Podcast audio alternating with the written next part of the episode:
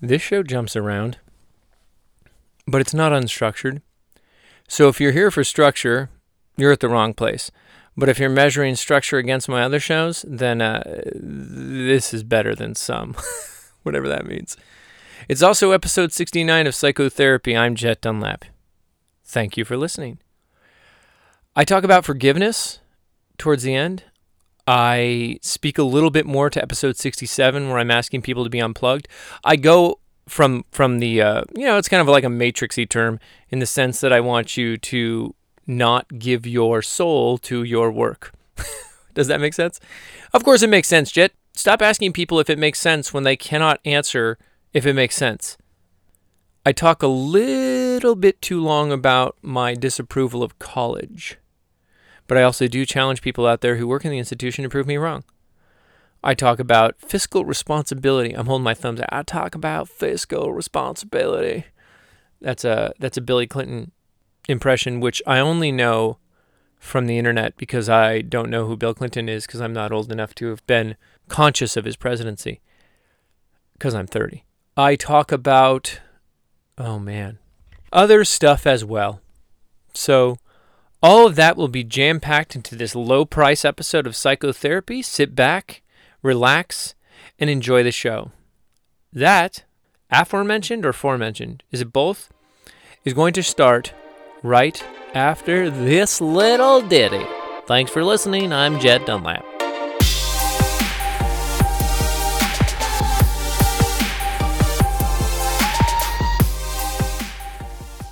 I'm speaking to you that the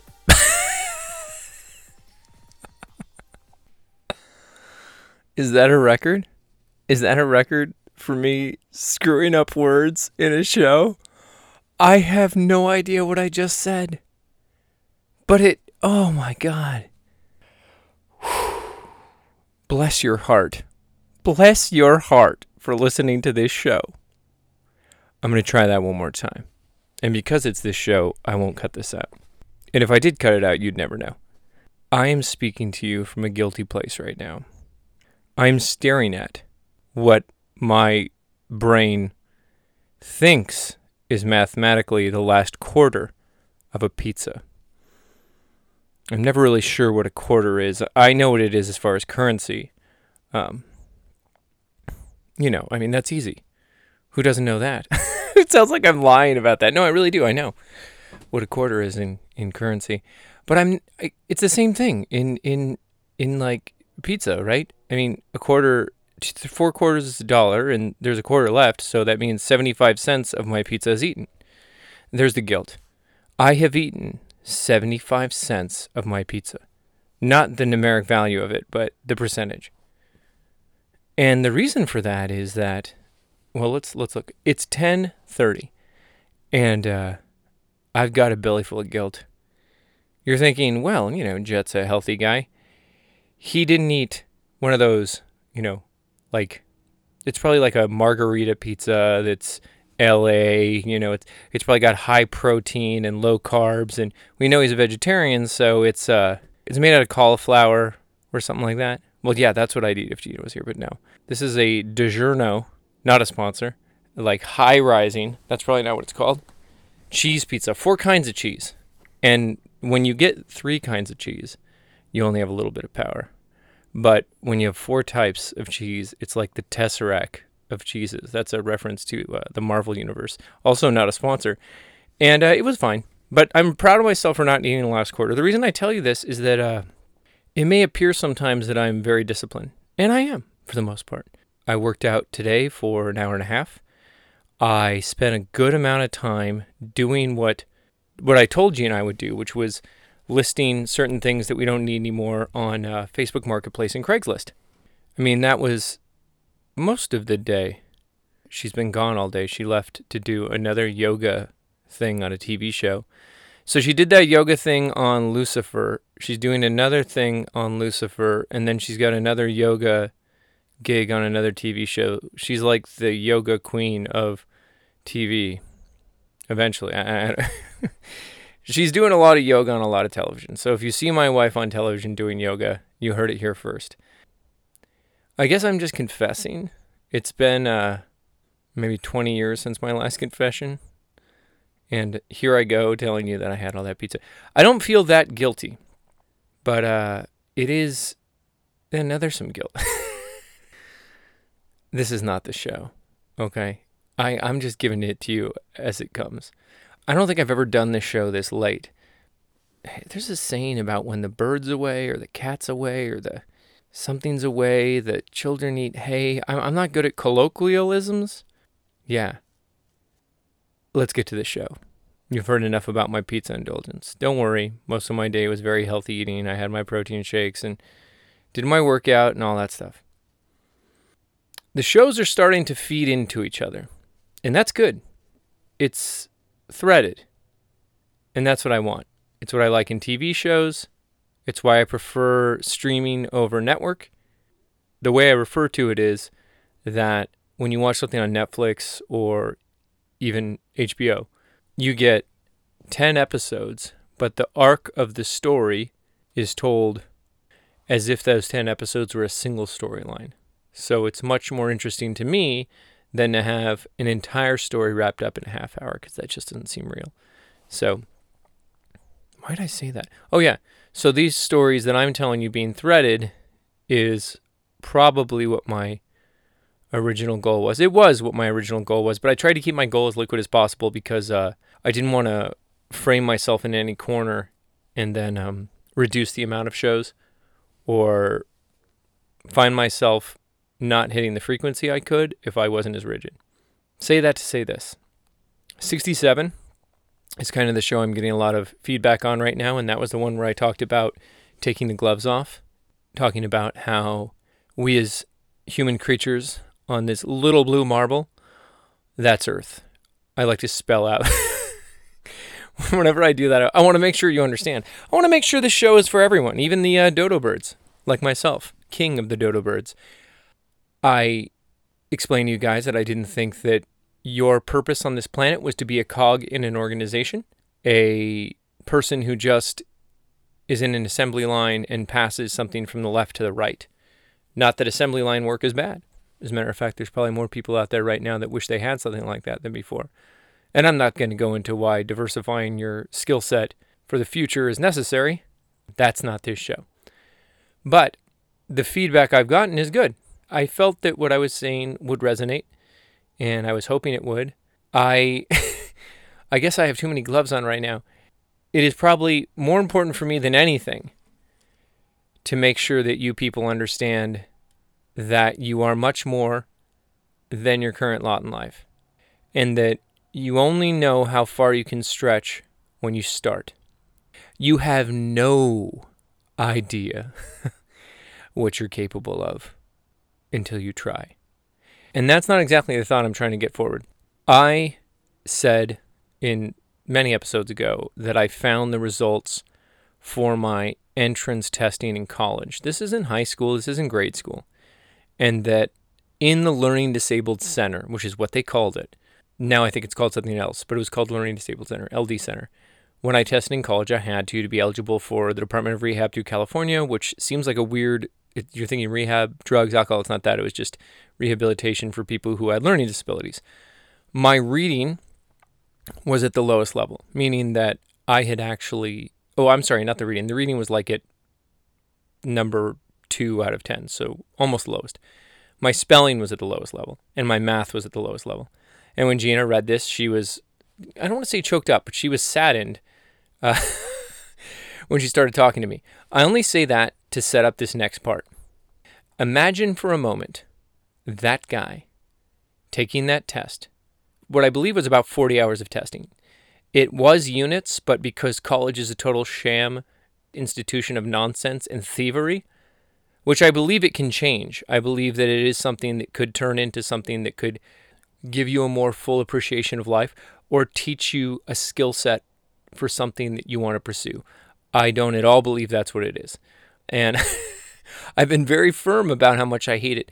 I do dare anyone who is affiliated with college to try and prove me different. My last piece of college I did was when I was at oh, it wasn't even AT&T. It was a company I worked for after AT&T. And I did college when I got tuition reimbursement through my work because I never took out a loan, never was going to take out a loan because I didn't want to owe anyone anything. And I had enough of an education in high school, which they don't teach these people in college. This is very interesting to me. So you go to college, so technically you're much smarter than me, okay?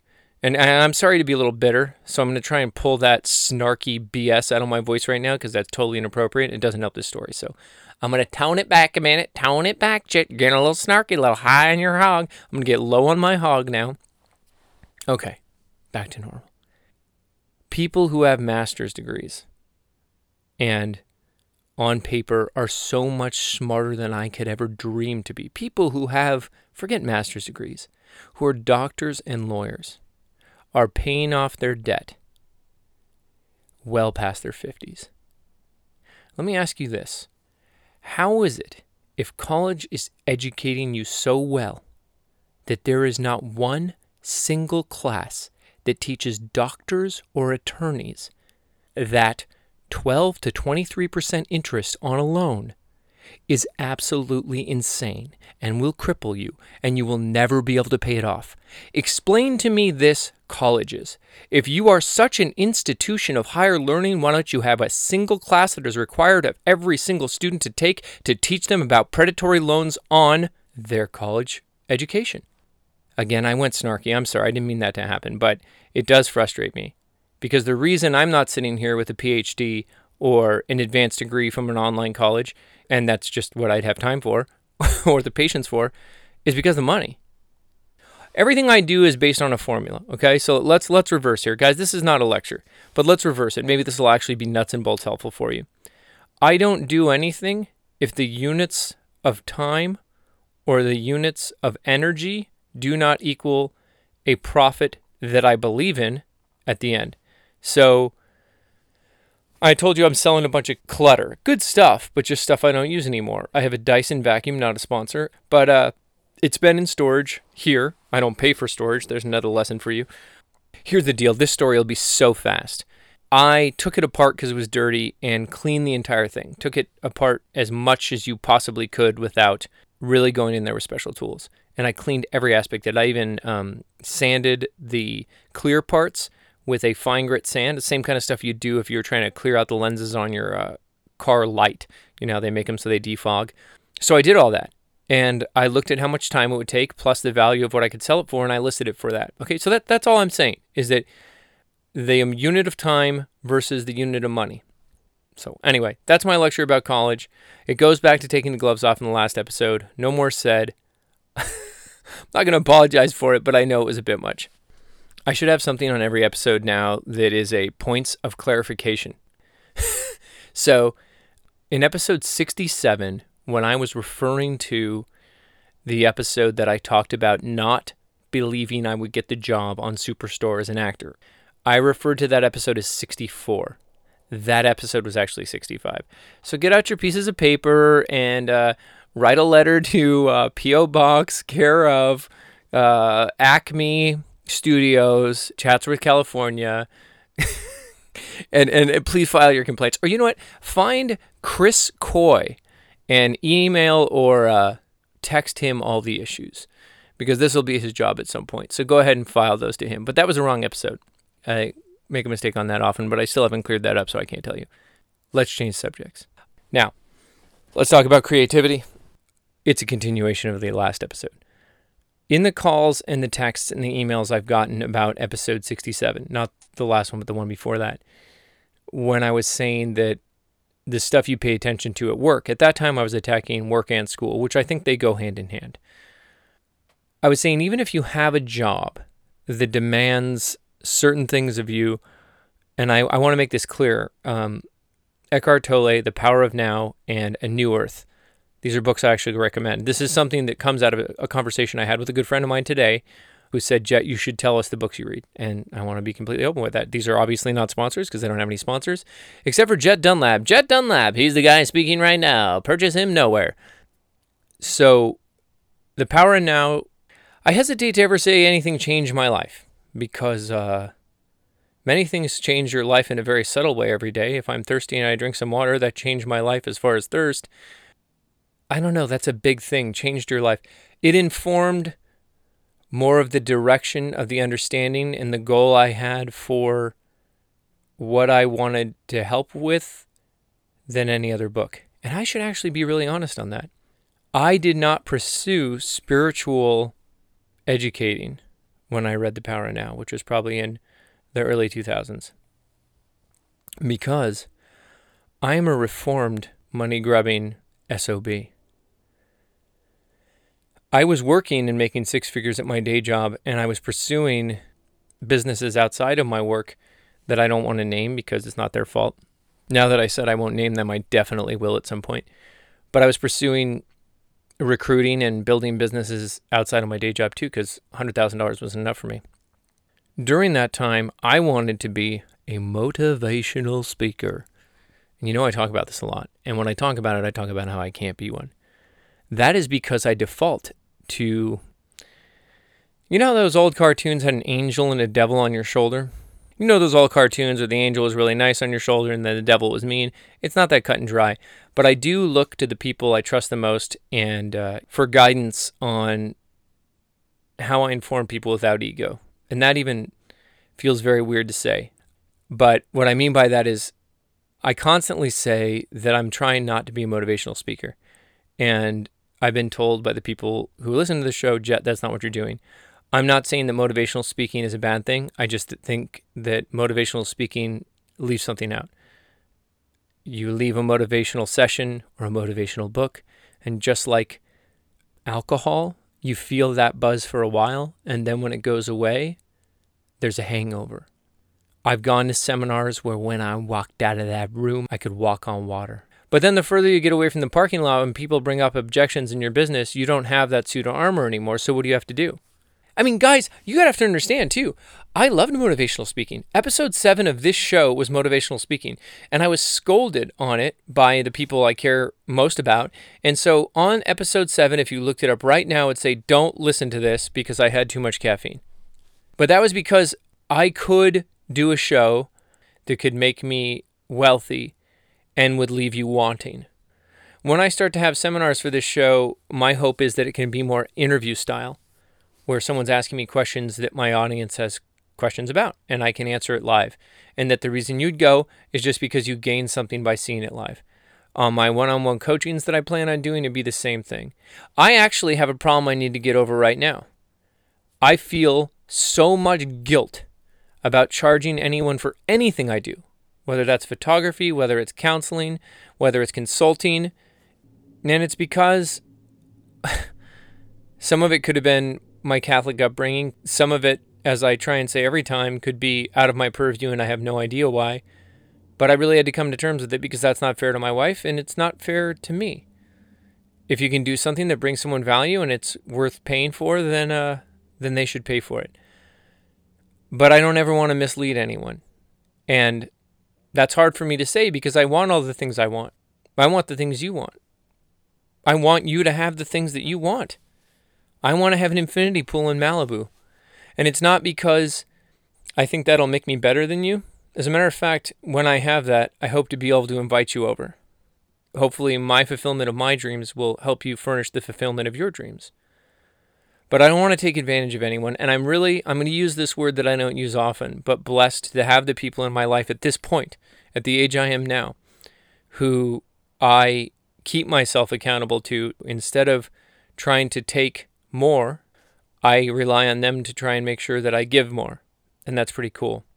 When I get these emails from you folks, God, it sounds like BS, but it's not. It means more to me than any amount of money could ever.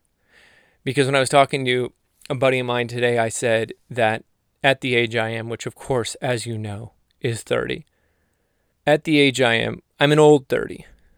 But at the age I am, and after losing the three people I did last year, one of them the most one of the most important people to me in my life, being able to make someone feel better or have more tools in their arsenal, you'd have tools in a box, have more tools in their box of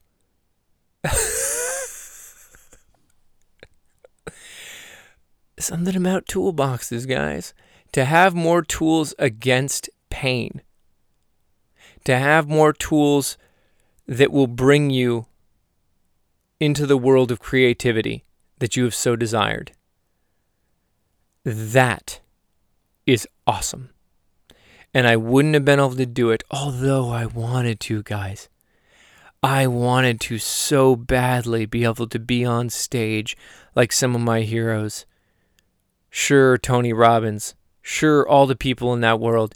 I wanted to have a hundred thousand people yelling my name, wearing my t shirt, holding up cell phones. I wanted to be a rock star. But if I was, I'd be rich and you wouldn't be better off. So, 10 years. It took me 10 years working on my own stuff, pursuing my dream, doing businesses on my terms. 10 years, guys, to start doing what I believe can bring me everything I want without taking. Why am I telling you so much about me? Well, that's simple. I am human. You are human. We are not different. This show started because of a conversation I had with a guy on a little TV thing about my past with substance abuse and uh, depression. That's not what this show is about now. There are aspects of it because that's a part of who I am, but this show is for humans who experience human conditions. I am here to help you with being you. And what I put in an email to a person who sent something very beautiful to me the other day is I said, I am here to put laughter. Nope, I didn't say that. I said, I am here. I'm going to stop and try and look this up. I just looked that up and I forgot it. My God. What I'm not doing right now is looking through my glasses that I never wear, trying to see what's on my phone to make sure I say this right. I'm reading my own words. Laughter in the face of pain. That's what I wrote. So that's what I'm here for. And I don't ever come in this trying to make you laugh. Most of what I laugh at is myself. And I guess that's a lesson. It's nothing I've ever talked about on this show. 69 episodes, and I've never talked about laughter at your own mistakes. But if you've listened to one of these shows, you know I do it easily. I have a lot of things in my head that aren't correct, that I was born with nature and nurture, reactions to situations that are incorrect, anger in the face of most things. And I just laughed when I said that because that's what I've taught myself. This is one of my most basic lessons I ever taught on this show, which was distancing stimulus and response. I feel a thing and I do a thing. In between feeling a thing and doing a thing, I do this I laugh at myself. If it's appropriate. If it's a pure thought, if it's a good thought, if it's a sensible thought, I react accordingly. But if it's a crazy thought, and I deem things crazy as something that would hurt someone for absolutely no reason, lashing out for no reason, uh, uh, destroying things is a good example. If I feel like I'm frustrated with something and I go, oh fiddly dee, I think I should destroy this item, for instance, my cell phone or my laptop. I have distanced that stimulus to response for so long that I don't have that feeling anymore. But I used to. One time I was talking to Gina about texting and I was so angry. Um, listen to this confession stuff. This was many years ago. Uh, I was probably a child, according to my being 30. But when the Razr phone came out at AT&T, it was $600. And right when the Razr phone came out, I got one. And I was so mad, I snapped it in half. And it felt amazing. Um, but uh, it was stupid. It was very stupid. It was a $600 snap in half I did. And I made a lot of money at the time and it wasn't a big deal, but I did that out of anger. That was probably 14 years ago. We're not here to be perfect, okay? A lot of what I have problems with in society right now is this purity test. Have you ever done anything wrong? You bet. I would say more than most, but I, I don't know that that's the case these days. Probably not more than most. And you know what? I didn't know it was wrong until I did it a couple times. I probably shouldn't have drank all those years. But I had some things that were set up in me that I had no control over, that if I felt guilty about it, I'd feel guilty every day. Did I talk to all the people I had hurt? Absolutely. Do I apologize to the people that I did damage to? Emotionally? Yes, absolutely. Especially when it felt wrong. because the wrong was my ego getting in the way. But did I make mistakes? Oh, yeah. Will I make more mistakes? You bet. Do I say stupid things? You better believe it. Being sober, not taking any substance of any kind, keeps me with a clear mind for the most part. And so I do not say things that are insane, other than in a goofy way, because I'm so clear minded and I work on myself. But do I snap at people? Especially, you know, being in a relationship for as long as I have? Yeah. I'll say something stupid to my wife, and I apologize immediately. Because sometimes it gets away from me because I'm human, you know? But I just as quickly apologize because that is as much of a reaction as the snapping. And I mean it. And then I make up for it. And I'm genuine. I'm not apologizing because I want to get my way. I'm apologizing because I messed up. I'm not going to feel guilt forever. You know, I, am not in AA, but I'll make amends. That's the point. The reason I went off a little bit on that purity test is that I see a lot on social media, very imperfect people calling other people out. You know about this call out culture, and it's not my desire to start getting to be some preachy, holier than thou show. I won't do that. Because I already told you I'm not perfect. I hate that word because, and I've said this before on the show, that implies that there's some part of me that thinks I am. What I'm saying is I'm flawed. That's a better way to put it. Massively flawed. So I'm not here to tell you that what you did 10 years ago makes you a bad person. When I started hearing things like this person said a thing 20 years ago, 10 years ago, five years ago that at the time made sense, no one will ever admit that, but at the time was a joke. I'm not using specific examples for a reason, but I'm saying think about your life and whether or not you've done, said, or been something that was completely inappropriate. When we are younger and we are especially college age and we're drinking and we do dumb things, should we be punished for the rest of our lives? Now, if you murder someone, probably. but that's the law. That's why we have the law. We're not a perfect society, but we're okay and calling people out for something they did by mistake a long time ago is not fair. I've forgiven some terrible things that have been done to me that I will never talk about. Not true. That I'll talk about 30 years from now, maybe 40 years from now. I've had bad things done to me and I've forgiven those people because at the time they were operating under whatever was making them do the things they did at the time, and that's not who they are now. I also forgive people who I don't think are good people. I talked about it in another episode. I won't go into it now, but someone who really destroyed what my family meant to me up until that point and have forever changed the way my family appears to me. And that person really did some damage to myself and my wife that ended up being a liberation, that ended up being an education, but I completely forgave them. I wanted to hold a grudge for the rest of my life, but I didn't because my grandfather, who told me that I could or should, or what he said was, you would be beyond a saint to forgive this person. And obviously, he meant that as hyperbole. He wasn't saying that I'd be beyond a saint. I mean, that's for you guys to figure out. I'm just kidding. But he said that to me, and he said that, and I mentioned this in other episodes, but it's worth saying. He said that he says every day, Forgive me my trespasses and forgive those who've trespassed against us and you probably know where that's from. He didn't make it up. I made it up. I didn't make it up. Come on, guys, give me a break. If you believe that, that'd be so great. Oh my God. Oh my God. The God part is somewhere in that. My grandfather said that. And when he said it, I was very upset because it was going to be one of the last things he ever said to me. It actually was one of the last things he ever said to me. But he taught me in there a lesson that was more valuable than just about anything I've ever learned, which was that I would forgive that person for them and I would forgive that person for me. And it hurt so much when I heard it, but it freed me so much. And that was not the point of this episode, but the point was that I've forgiven people who have done some of the worst things to me. I'll tell you something even bigger than that. My friend Vaskin was killed the day after my birthday this last year. He was killed on a motorcycle by a person that, uh, and I don't have all the police details in front of me, so please understand that this is to my best information. He was killed by a person who had been working a lot for basically a city job and had been working like two back to back shifts. And the person fell asleep behind the wheel and hit my friend at 60 miles per hour on his motorcycle and launched him in the air.